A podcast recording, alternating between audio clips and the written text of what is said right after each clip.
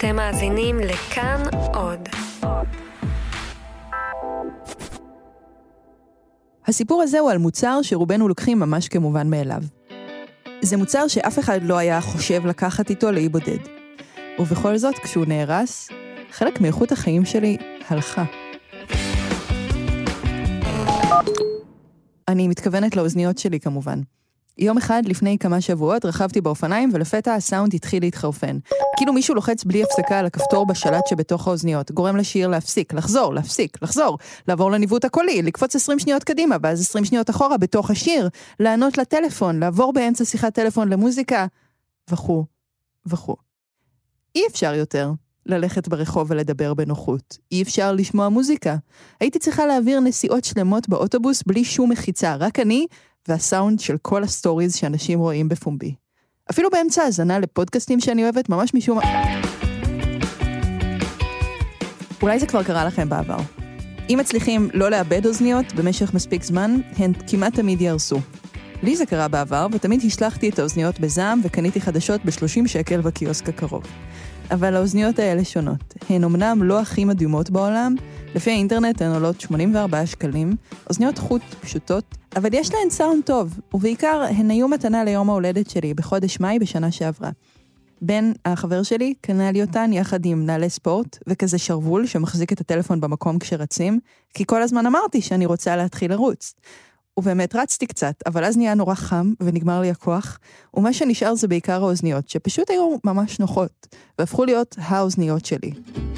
ואז הן הפכו להיות הסיוט שלי.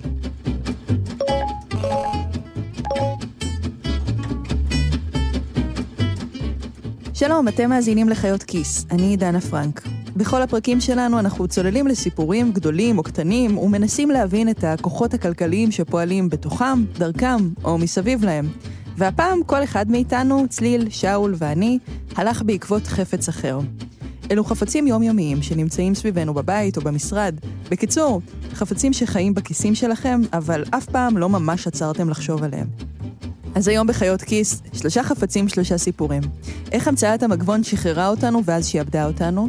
כיצד הטובלרון הפך לדבר הכי יוקרתי בעולם? אבל קודם כל, המסע שלי לתיקון האוזניות.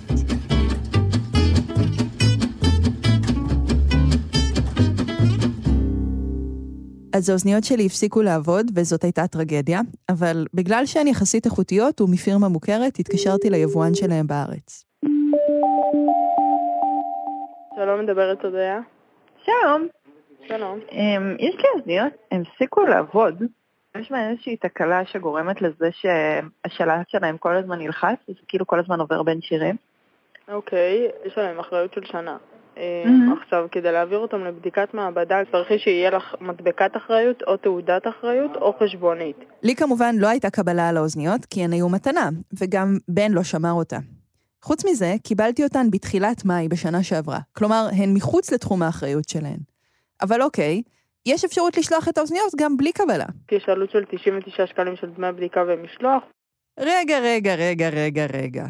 באיזה עולם עולה יותר לשלוח את האוזניות לתיקון מאשר לקנות את אותן אוזניות מחדש ב-84 שקלים? הייתי צריכה עוד חוות דעת. אז הלכתי לסטודיו של מאור אהרון. אני מתקן הכל. אני לא זורק דברים. מאור הוא מעצב תעשייתי.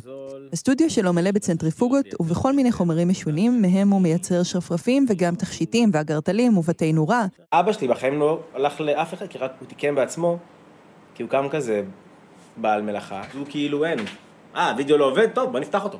לפני שהוא נהיה מעצב, מאור היה הנדסאי אלקטרוניקה. נתתי למאור להסתכל על האוזניות שלי דרך שתי המשקפות שלו, של המעצב התעשייתי ושל ההנדסאי. רציתי שהוא יסביר לי מה בדיוק קורה שם. תחשבי כמה מוצרים מיניאטוריים בשביל להרכיב אוזניות. מאור הרים את האוזניות שלי והתחיל להסתכל עליהן מכל הכיוונים האפשרים. הוא משמש והביט והתקרב וקיפל כל מיני חלקים והסביר לי מה הוא רואה. הפלסטיקים האלה הם נפרדים, אחד, שתיים. אפשר, אפשר כמעט לספור כמה חלקים יש פה, זה לא כזה מסובך. אחד, שתיים, שלוש, ארבע זה כבל, כמה סוגי חלקים, נכון? כדי להרכיב אוזניות כמו האוזניות שלי צריך המון חלקים זעירים. כל אחד מהם נוצר במכונה, בנפרד, אבל את ההרכבה עצמה, ההלחמה, החיבור בין כל המוצרים הקטנים, בן אדם עושה בידיים שלו.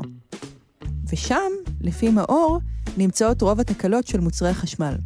רוב התקלות הן לא אלקטרוניות, אלא מכניות. המתג שנתפס, החיבור לאוזנייה ימין שהשתחרר.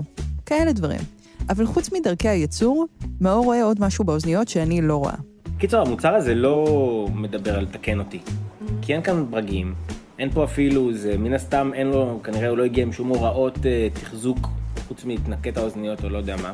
זאת אומרת, אין פה אפילו מקום, אתה רואה בין שתי הקליפות, שוב, קליפה וקליפה, כן, זה נקרא parting line.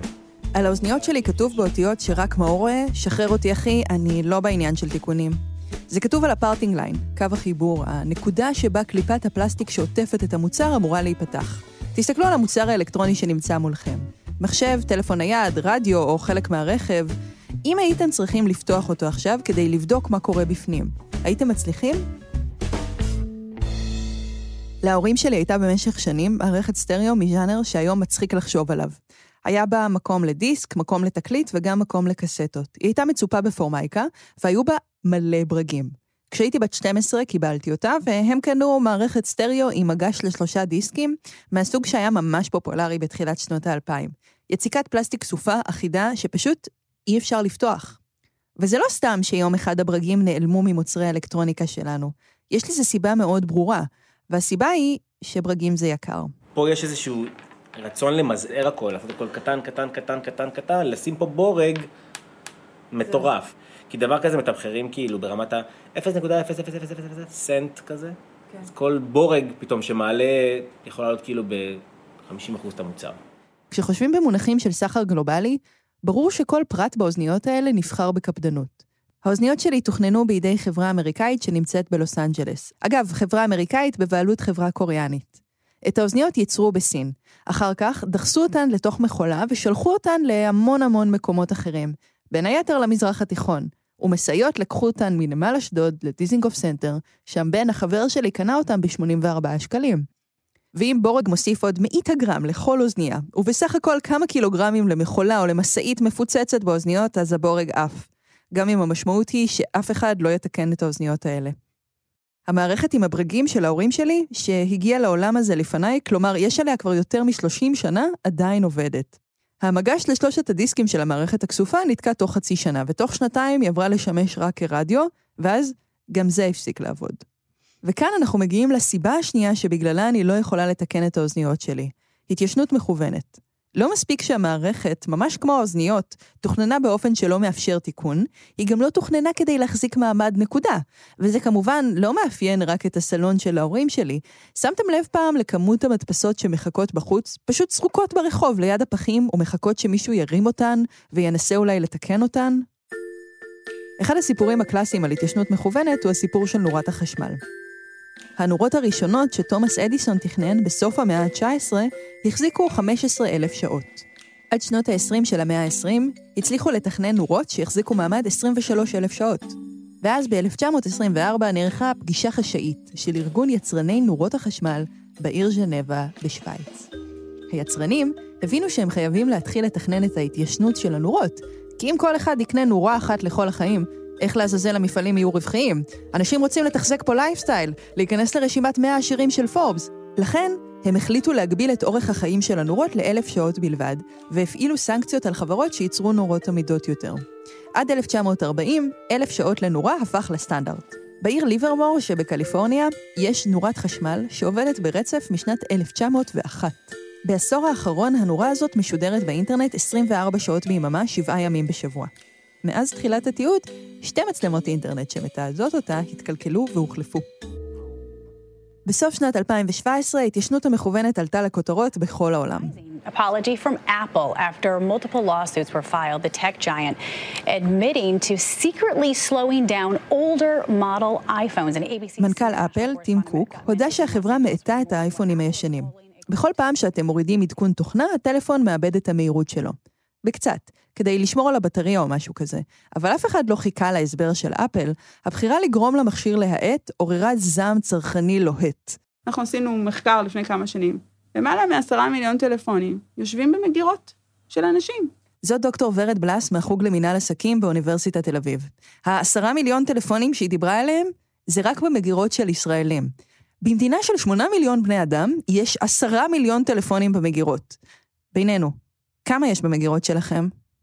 אז כן, זה דפוק, אבל בעצם, מה חשבנו שקורה שם? אייפון חדש זה לא זול, אבל אי אפשר להשוות את המחירים לכמה שמחשבים עלו לפני 20 או 30 שנה. אם אנחנו קונים את זה בזול, אנחנו צריכים לקנות יותר מזה. אם לא היו את האוזניות המ- האלה, אז היו אוזניות אחרות שהן היו הרבה יותר יקרות. זאת יסמין יותם. חלק עצום מהחיים שלה מוקדש למאמץ לא לייצר פסולת.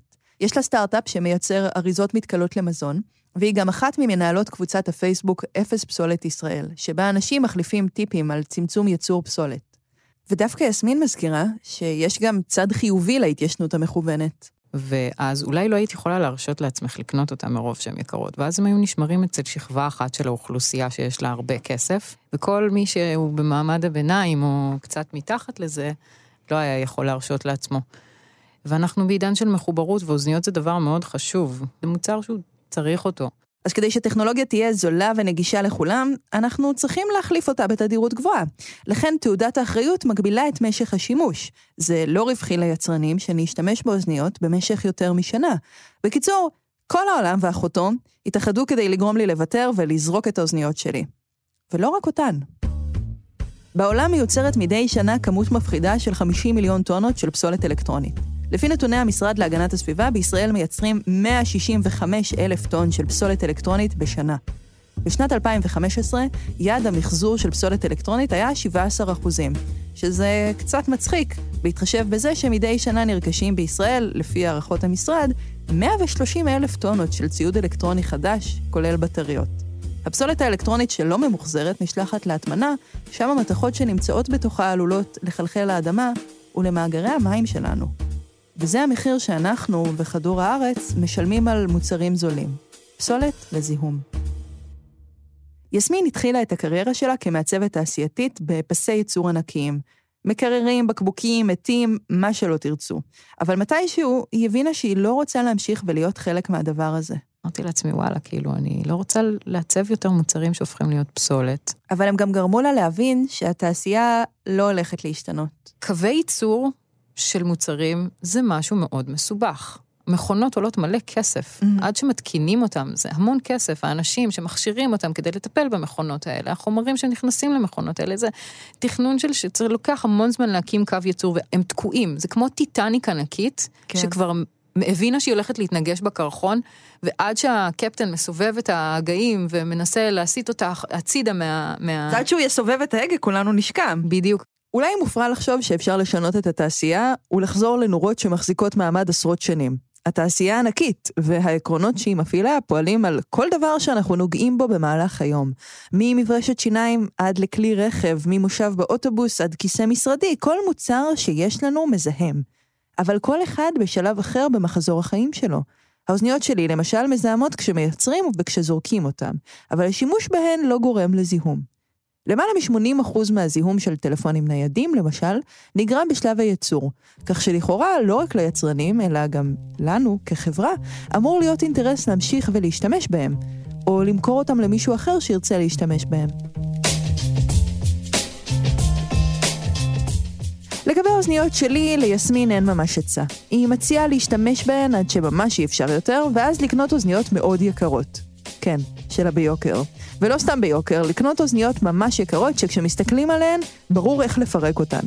בשפה של אנטי פסולת קוראים לזה buy it once. לקנות פעם אחת משהו סופר איכותי, שבטוח בטוח אפשר לתקן. אבל בשלב הזה אני כבר יותר מדי קשורה לאוזניות שלי. זה לא עניין של כמה הן עולות. זה, זה המסע שעברנו ביחד. אז חזרתי למאור. די, אני חייבת לתקן את האוזניות. ולו רק כדי לא להיכנע לכל הכוחות הגדולים שמנסים לגרום לי לזרוק אותן. אנחנו נתקן אותם יום אחד? אנחנו מנסים, כן. אז ככה. מאור חשב שהבעיה כנראה נמצאת באחד משני מקומות, או בשלט עצמו, או בחיבור של האוזניות לטלפון. רמקול נקרא לו יחידה 1, 2, 3, 4, 5. הקצר היה בשלט עצמו, ואחרי שמאור פתח אותו דרך קו ההפרדה שלא רצה להיפתח, וניקה את הלכלוך והקורוזיה שהצטברה שם, הוא הדביק אותו מחדש בדבק שלוש שניות. האוזניות שלי נראו קצת בגבס, רק טיפה, אבל סוף סוף יכולתי לשקוע במוזיקה.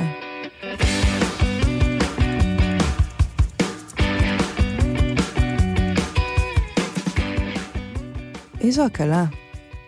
סך הכל, אוזניות הופכות את היומיום שלנו לקצת קל יותר. אבל יש משהו שהופך את היומיום שלנו לקל הרבה יותר. חופשות. לתכנן חופשות, לנסוע לחופשות, לחזור מחופשות, לאכול את השוקולדים שהקולגות שלנו הביאו מהחופשה והשאירו במטבח המשרדי. ובדיוק על זה הסיפור הבא, שתספר צליל אברהם.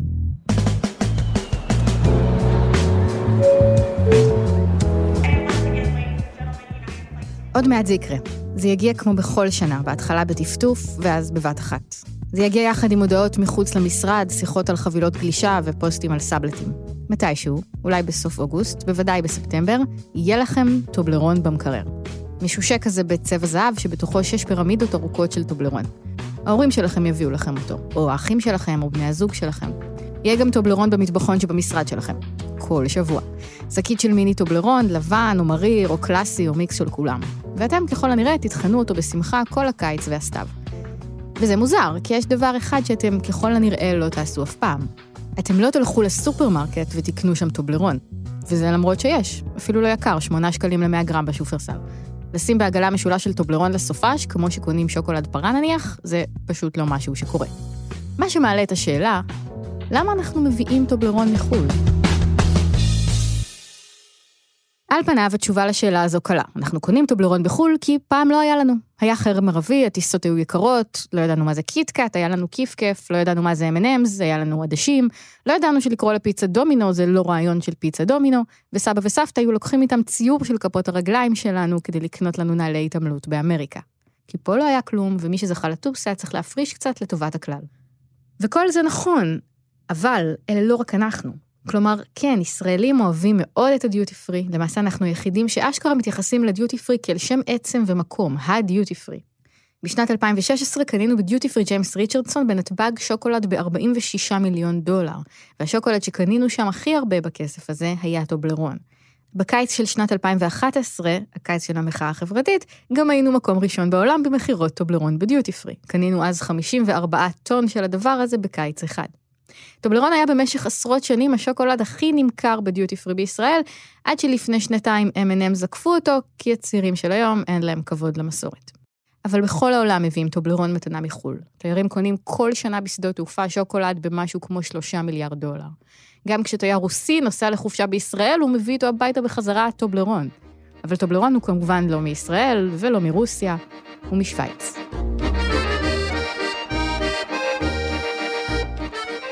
טובלרון יוצר לראשונה בשנת 1908 בברן שבשוויץ על ידי אמיל באומן ותיאודור טובלר. והאמת שהוא לא יוצר לראשונה כמו סתם שוקולד, הטובלרון הומצא, באמת. כי טובלרון הוא לא סתם שוקולד שוויצרי, טובלרון הוא שוקולד בצורת משולש. אבל ברצינות, טובלר המציא את הטובלרון, שוקולד חלב עם נוגת בצורת משולש, ואפילו רשם עליו פטנט, ב-111 השנים שעברו מאז נתפרה סביב האירוע הזה כל כך הרבה מיתולוגיה שקשה לדעת מה האמת. ייתכן שהפקיד שרשם את הפטנט במשרד הפטנטים בברן היה אלברט איינשטיין. ייתכן שצורת הפירמידות הקטנות של השוקולד הושפעה מפסגות הר מטרהורן שבאלפים השוויצריים, או מהפירמידה האנושית שהיו מבצעות בסיום ההופעה הרקדניות בבר פולי ברג'ר בפריז. כך או כך, אם הייתה לכם מכונת זמן והייתם חוזרים לשנת 1909, הייתם מגיעים לעולם שבו יש אימפריה אוסטרו-הונגרית, בראש רוסיה עומד צר, במקום שבו נמצא תל אביב יש חולות וכמה כפרים, ואתם צריכים לכבס את הבגדים שלכם ביד, אבל אם במקרה הייתם מגיעים לשוויץ, הייתם יכולים לקנות שם שוקולד של טובלרון, והוא היה נראה אותו דבר. זה נראה לנו היום מובן מאליו, אפילו מיושן ומשעמם, אבל העיצוב של טובלרון נחשב לעיצוב גאוני ואיקוני.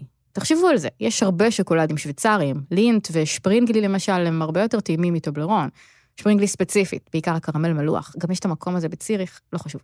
אבל השוקולדים השוויצריים האחרים באים בטבלה, כמו כל שוקולד אחר, אז מי מבדיל ביניהם בכלל?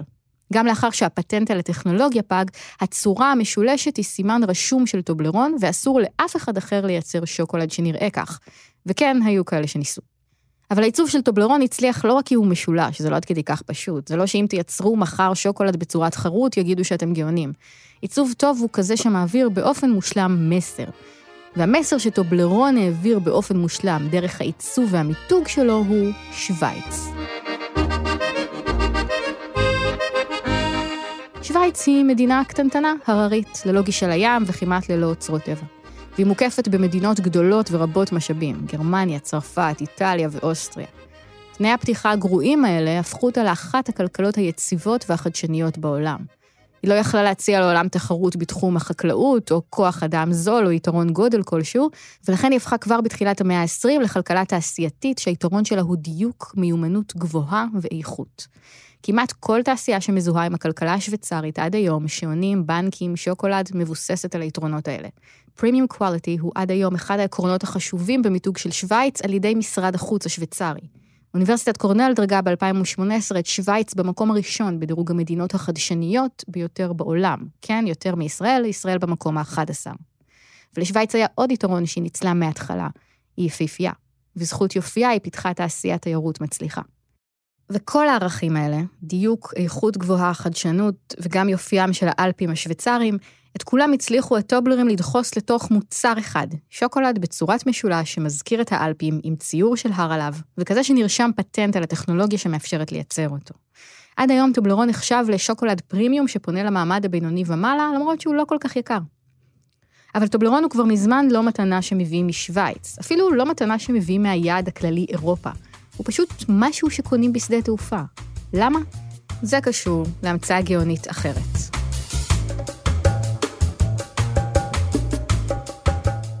You have no idea how many times this happens. I give a business card and then I get an email back. It was so nice to meet you, James.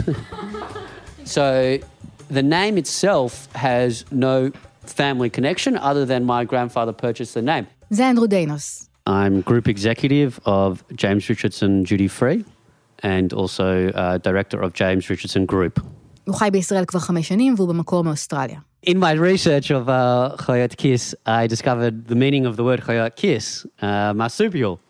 So I thought it was uh, very coincidental or relevant that I'm an Australian here doing uh, this podcast. The, your first marsupial on the show. לסבא של אנדרו קראו דיוויד מנדי. הוא גדל במלבורן ובשנת 1931, כשהיה בן 13 בעקבות השפל הגדול, הוא עזב את בית הספר והתחיל לעבוד במספרה של אביו. במספרה מכרו גם טבק ללקוחות, ועם זמן הטבק נעשה לעסק המרכזי. And so he had the idea of taking the tobacco outside of the shop with a tray and selling it around the neighborhood. And that tray turned into a truck, and that truck turned into two trucks, and so on the story goes, until he built one of the largest cigarette distribution companies in the state of Victoria, which is in Australia. בשנות ה-50, כשנזקי העישון התחילו להתגלות, דיוויד מנדי החליט לצאת מתחום שיווק הטבק ולעבור לתחום אחר, שנראה לו קרוב מספיק. הוא מכר את החברה שלו לפיליפ מוריס, וקנה במקומה עסק להפצת משקאות. And that's when he purchased James Richardson, the company, of the estate of Jimmy Richardson. So there was a person named James Richardson. בסוף שנות ה-60 ובתחילת שנות ה-70, בנסיעות העסקים שלו בעולם, מנדי התחיל לראות סוג חדש של חנויות ביותר ויותר שדות תעופה. חנויות פטורות ממכס וממיסים. זו הייתה המצאה חדשה שהגיעה מנמל התעופה שנון באירלנד. שם נחתו כל הטיסות הטרנס-אטלנטיות בתקופה של ראשית התעופה המסחרית, פשוט כי זו הנקודה המערבית ביותר באירופה, והדלק הספיק למטוסים להגיע עד לשם. בשנת 1951, איש עסקים בשם ברנדון אורייגן הצליח לשכנע את ממשלת אירלנד לפתוח חנות פטורה ממיסים בשדה התעופה, וככה למכור ולשווק את אירלנד לעולם. וכיוון שהחנות הייתה פטורה ממיסים, נמכרו בה באופן טבעי המוצרים שהיו עליהם הכי הרבה מיסים, סיגריות ואלכוהול. מתישהו גם פסמים הצטרפו לרשימה. שלוש הקטגוריות האלה, סיגריות, אלכוהול וקוסמטיקה, הן עד היום הקטגוריות הכי נמכרות בדיוטי פרי בכל העולם. ב-1960 איש עסקים אחר, צ'ארלס פיני, הקים את חברת דיוטי פרי שופרס. הוא פתח את חנויות הדיוטי פרי הראשונות בהונג קונג ובהוואי, שם הייתה חנות הדיוטי פרי הראשונה בארצות הברית. פיני נחשב למייסד תעשיית הדיוטי פרי העולמית, והחברה שהקים מחזיקה עדיין חנויות ב-11 מדינות, והיא נמצאת היום בבעלות קונגלומרט המותרות הצרפתי, מואה הנשיא, לואי ויטון.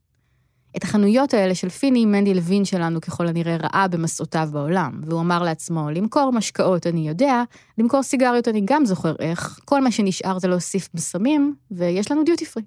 ב-1972 הוא הקים את חנות הדיוטי פרי הראשונה באוסטרליה, וב-1988 מנדי, שהיה ציוני גדול ואפילו הקים את לשכת המסחר ישראל-אוסטרליה והשתתף במכבייה, ניגש למכרז להקמת חנות הדיוטי פרי הראשונה בנמל התעופה בן גוריון, וזכה. his local advisors were telling him that he has to have the name, a Hebrew name. The recommendation was Yonah Levonah duty free. And he said, Absolutely no way. My company's name is James Richardson. The shop will be called James Richardson. It gave that sense of international environment. והאווירה הבינלאומית לא הייתה בנמצא בישראל בכלל, ב-1988.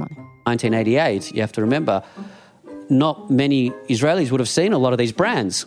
And then all of a sudden, they're available. And not only available, available without taxes. That's the value and the prestige of James Richardson. אבל מוצרי מותרות ופרימיום במחיר סביר, או אפורדבול, כמו שאנדרו קורא לזה, אלה לא רק ערכי המותג של ג'יימס ריצ'רדסון, אלה ערכי המותג של כל תעשיית הדיוטי פרי בכל העולם. יש הבדלים בין מדינה למדינה, אבל המטרה היא אותה מטרה, ליצור את האווירה החמקמקה הזו כשהדלתות של הדיוטי פרי נפתחות, המזוודה שלך נוסעת חלק על השיש, ואת מרגישה לרגע כמו אשת העולם הגדול.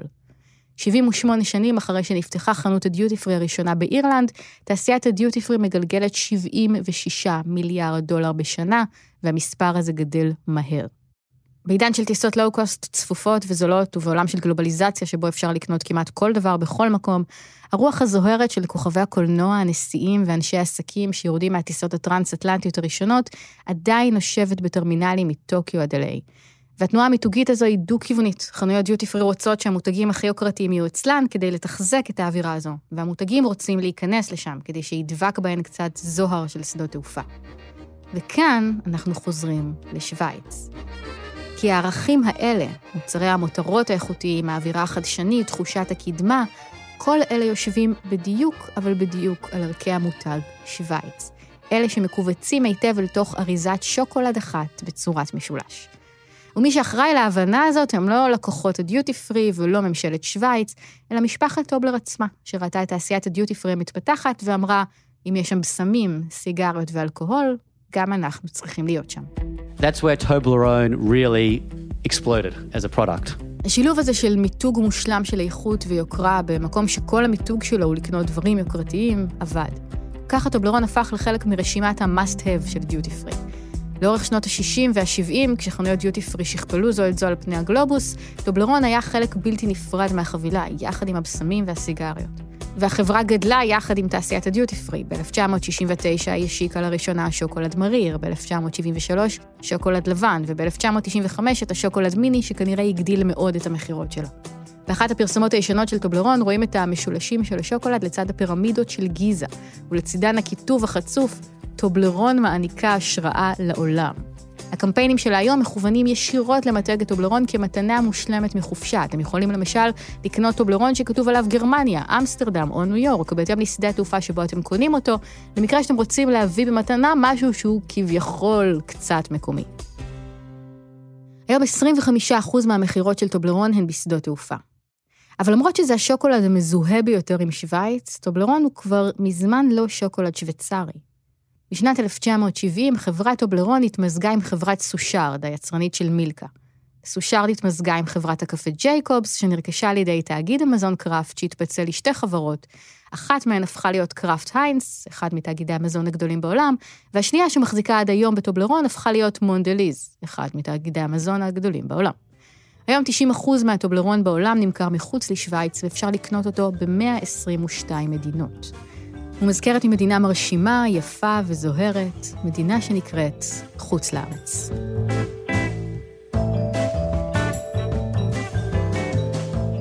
צליל אברהם.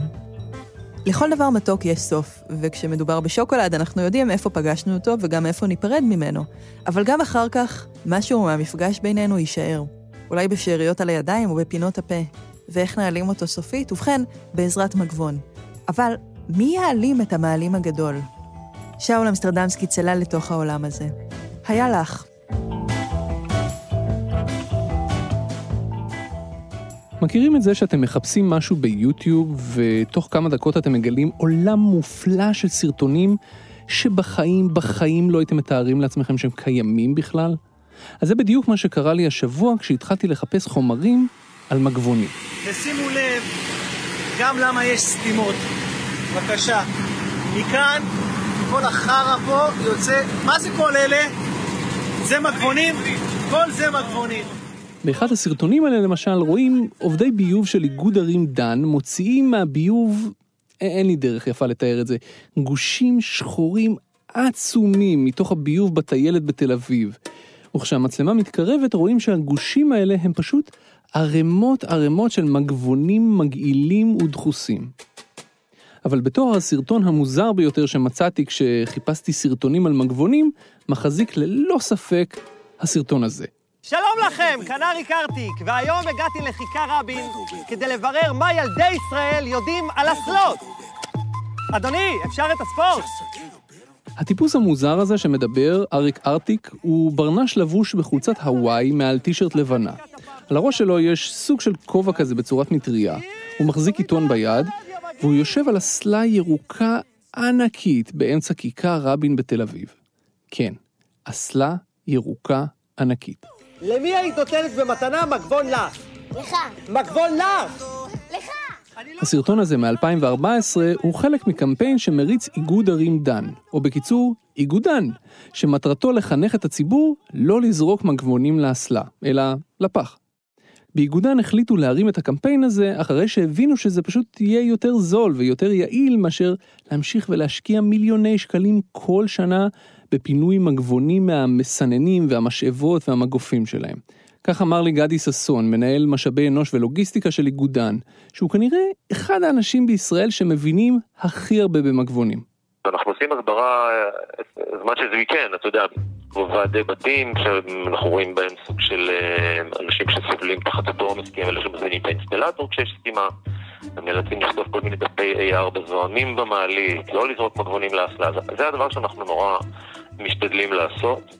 לחנך את האנשים להבין שהמגבון לך, אנחנו קוראים לזה מקומו בפח. והסיפור הזה של איגודן הוא לגמרי לא מיוחד. אותו סיפור חוזר לעצמו בכל תאגידי הביוב בישראל, מהצפון ועד הדרום. והאמת שזה קורה הרבה מעבר לגבולות ישראל. אם תחפשו, תמצאו סיפורים דומים מבריטניה, ופחות או יותר מכל עיר גדולה אחרת במערב. השיא אגב שייך כנראה לעיירה צ'רלסטון בדרום קרוליינה. באוקטובר שנה שעברה צוללנים שהעירייה שכרה נאלצו לצלול לביוב גולמי במשך יומיים לעומק של 30 מטר בראות אפס ולמשש בידיים שלהם עד שהם שחררו סתימה מטורפת. Oh my goodness, caused in Charleston. That's nasty. In the South Carolina water system. This is what divers found Oh. when they went down into the wet well. Mounds and mounds of wipes that have been flushed and have clogged the system. ואפילו אם המגבונים האלה לא יגיעו לביוב, אלא נזרוק אותן לפח והם ייסעו משם למטמנות, הם עדיין יגרמו לנזק סביבתי אדיר, כי לוקח להם משהו כמו 300 עד 500 שנה להתפרק. בקיצור, השנה היא 2019, תכף 2020, והמגבונים הולכים לכבוש את העולם. או לתקוע את העולם, או להציף את העולם. אז למה אנחנו נותנים לזה לקרות? למה נראה שהאנושות לא הולכת לעשות שום דבר בנושא הזה בקרוב? פשוט כי התמכרנו להם לחלוטין.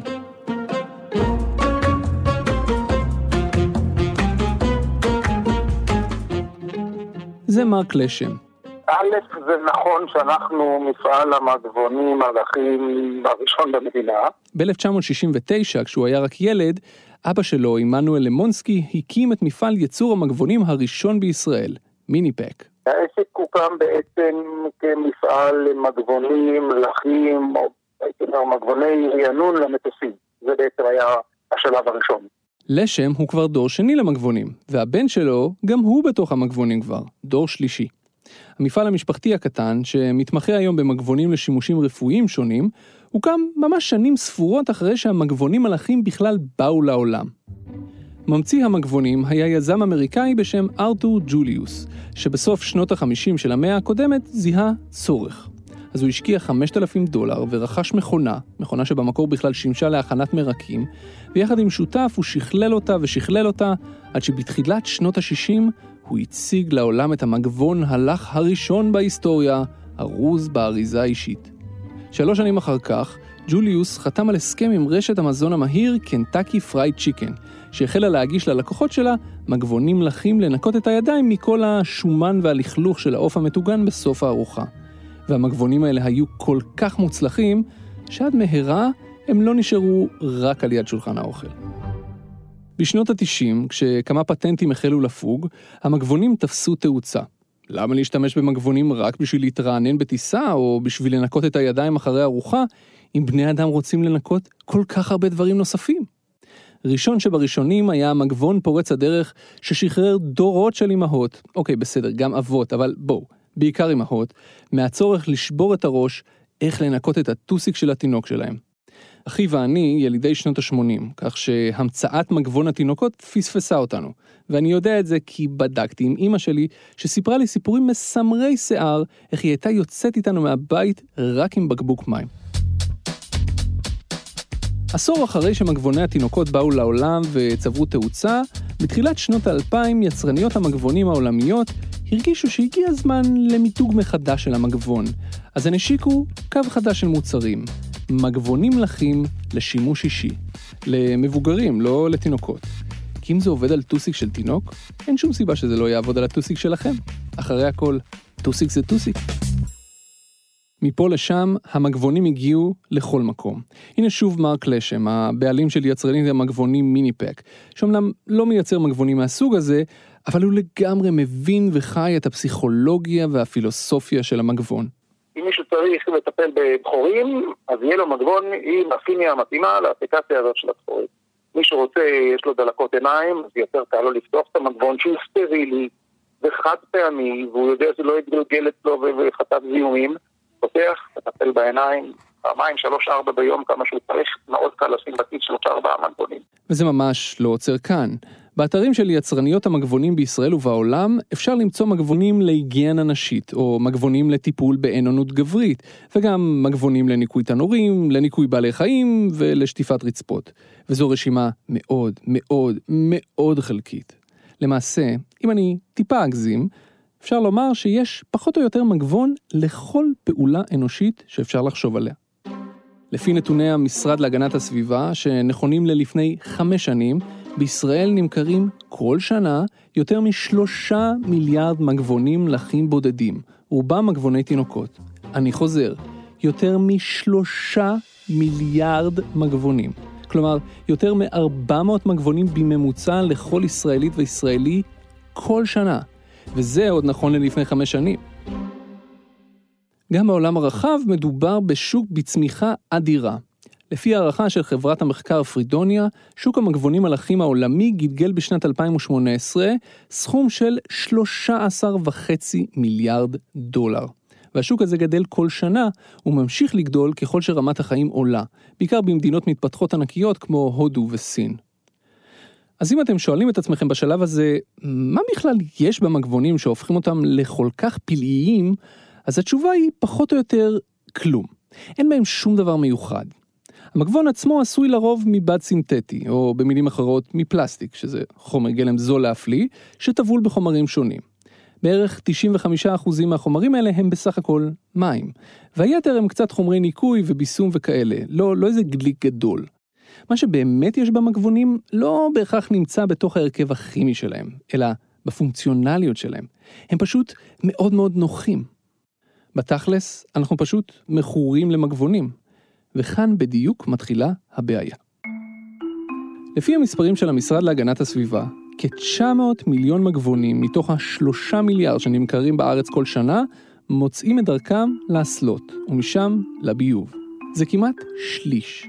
כל מגבון כזה שוקל בערך 7 גרם, ובביוב, כשהוא סופח מים, הוא מתנפח ושוקל יותר. כך יוצא שכל שנה מצטברים בביוב הישראלי יותר מ-13 טון מגבונים. והמספרים האלה מעודכנים ללפני חמש שנים, כן? מאז הבעיה רק גדלה, פשוט לממשלה אין מספרים רשמיים בכמה. בביוב, בגלל האופן שבו הם מיוצרים, המגבונים האלה צוברים שמן וחומרים נוספים מהסוג הזה, ויוצרים גושי ענק שסותמים הכל. הם נתקעים בביוב הביתי, בביוב העירוני, כמעט בכל מקום שיש בו צומת. וגם במכונות ובמשאבות של המכונים האזוריים לטיהור שפכים, כמו השפד"ן, הם... הם התדבקו להם ביחד, וממש כמו התקף לב, שיש רותם שריר הלב, בום, סתימה. זה שוב גדי ששון מאיגודן. אתה תצא מהבית בבוקר, שכחת כבר מה עשית אתמול בערב, או היום לפני שעה, ואתה תגיד לעצמך, תראה את אלה, עוד פעם יש פה סתימה, צריך להתקשר למוקד העירוני, הם לא עושים את העבודה שלהם. ואתה קצת תרמת לעניין הזה, כי לפני שעה ישבת בשירותים, עשית את מה שעשית, ולא זרקת את זה לפח. לפי הדוח של המשרד להגנת הסביבה, בממוצע בכל שבועיים צריך לפתוח סתימות במשאבות שנגרמו בגלל מגבונים. בכל שבועיים. הנזק הזה, מלבד זה שהוא עולה המון כסף לתקן אותו, עלול להיות קריטי. מכוני טיהור השפכים מטפלים בביוב שלנו בשביל להפוך אותו למי קולחין שמשמשים אחרי זה להשקיה בחקלאות. למעשה, החקלאות הישראלית פשוט לא תחזיק מעמד בלי מי הביוב המטופלים האלה. רק שככל שיצרניות המגבונים מצליחות לשווק את המגבונים מלאכים לשימוש אישי בצורה מוצלחת יותר, כך יותר מגבונים מגיעים לביוב הישראלי והעולמי, והבעיה מחריפה. אנשים, אה, מסתבר, כשהם נמצאים בחדר הפרטי הקטן הזה שנקרא שירותים, כשהם לבד, הם רוצים להעלים את הדבר שמגעיל אותם. הם רוצים, מה שנקרא, סליחה על הביטוי, פתרון סופי, והאסלה נותנת להם את זה.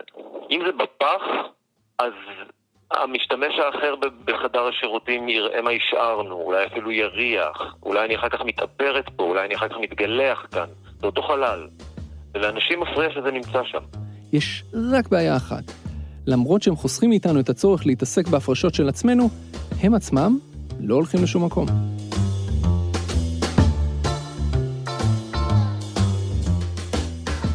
רשויות ממשלתיות בעולם, בארצות הברית, בבריטניה, גם בישראל, טוענות שהסיבה שבגללה אנשים זורקים כל כך הרבה מגבונים לאסלה, היא בגלל יצרניות המגבונים. היצרניות גורמות לאנשים לחשוב שמותר לשטוף את המגבונים שלהן באסלה, כי הם מתפרקים. הן אשכרה כותבות את זה על חלק מהאריזות.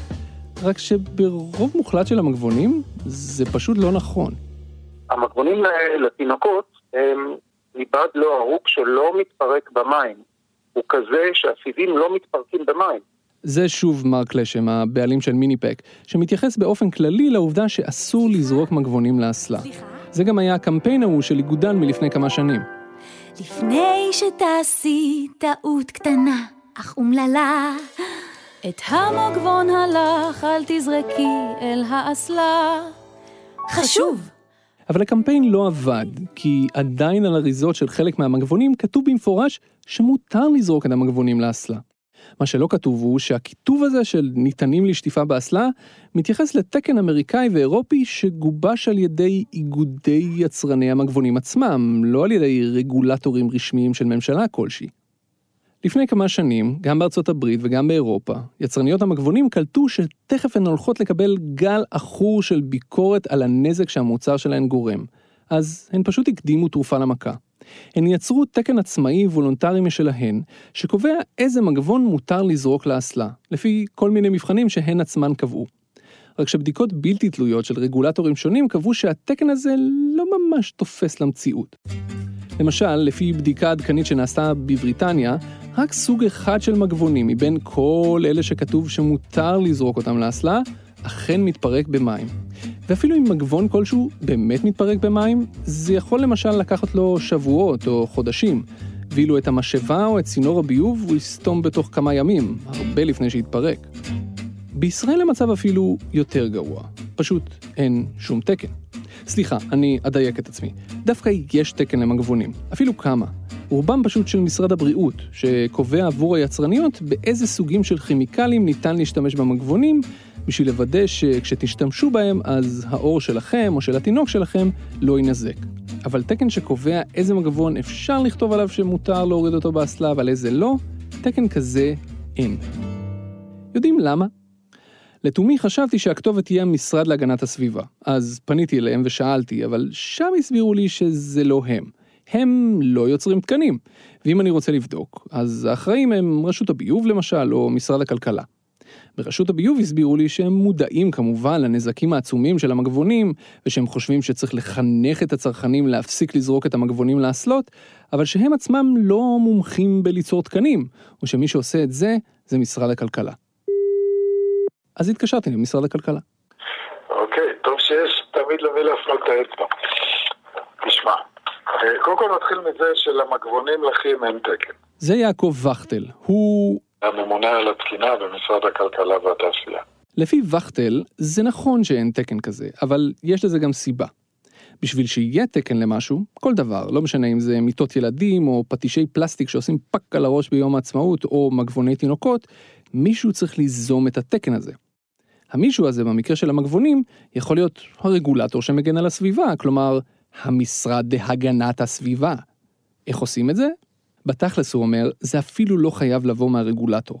זה יכול לבוא מגוף מהמגזר השלישי שעוסק בזה ושהנושא הזה חשוב לו, כמו למשל עמותת צלול, או אפילו סתם ישראלים וישראליות רגילים, למשל כאלה שמאזינים לחיות כיס והנושא באמת מפריע להם, שיפנו למשרד הכלכלה ויזמו תהליך יצירת תקן כזה. אז האם מישהו פנה עד היום למשרד הכלכלה בעניין? המידע, בזמן הקצר שעמד לרשותי, לא. הרמתי מנהלת התחום אצלנו, והיא עדכנה אותי שאין לנושא הזה תקן ולא היו בקשות תקן. בקיצור, במהלך קלאסי של ממשלת ישראל, כל משרד ממשלתי מצביע על המשרד הממשלתי הבא בתור ותולה בו את האשמה. ובינתיים, היצרניות ממשיכות לכתוב על המגבונים שלהן שהם ניתנים לשטיפה באסלה, למרות שרובם המוחלט לא.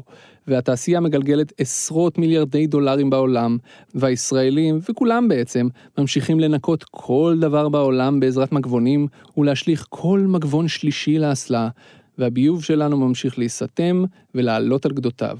והעולם כמנהגו נוהג. אם רק היה לנו איזה מגבון, לנקות גם את הבעיה הזו. אני אומר תעברו לביטה. זה גם יותר היגייני, וזה יחזיר לכם את העלות של נייר הטואלט תוך שנתיים. אני מתאר לעצמי שגם לך אין בידה בבית. תתפלא. שאול אמסטרדמסקי. בזמן שעבדנו על הפרק, ניסינו להבין מה המשותף לכל שלושת החפצים. שאול הציע שזאת הכלכלה הגלובלית, בזכותה יש לי אוזניות, ובזכותה אנחנו בכלל יודעים איזה טעם יש לטובלרון, ובאשמתה הזיהום של המגבונים הולך ומתפשט ברחבי העולם. וזה נכון, אבל יש עוד דבר אחד משותף. כל אחד מהחפצים האלה מייצג סוג אחר של מותרות. מותרות כל כך נפוצים עד שהם נעשים שקופים. עם הטובלרון זה ברור, אף דור אחר בהיסטוריה לא נסע כמו הדור שלנו. עם המגבון, טוב, נראה לי שאחרי הסיפור של אמא של שאול, הורים טריים צריכים לחבק את קופסת המגבונים שלהם ולהתחיל להקטיר לה קטורת. ואפילו במקרה של האוזניות, העובדה שמוצרים אלקטרוניים נעשו כל כך זמינים וזולים, שאפשר בכלל לקחת אותם כמובן מאליו, היא פריבילגיה די רצינית. וזה נכון להמון מוצרים שיש סביבנו כל הזמן.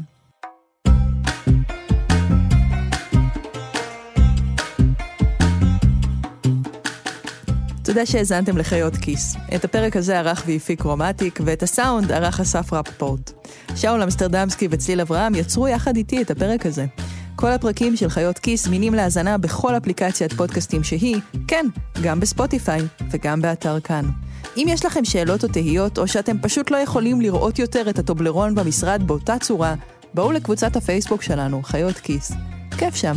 תודה לג'ני בכר שעבודת הסמינר שלה עזרה לי מאוד בכתיבת סגמנט האוזניות. תודה גם ליניב מלחסן מאוניברסיטת בן גוריון על הייעוץ. אני דנה פרנק, תודה לכם שהאזנתם. להתראות. thank you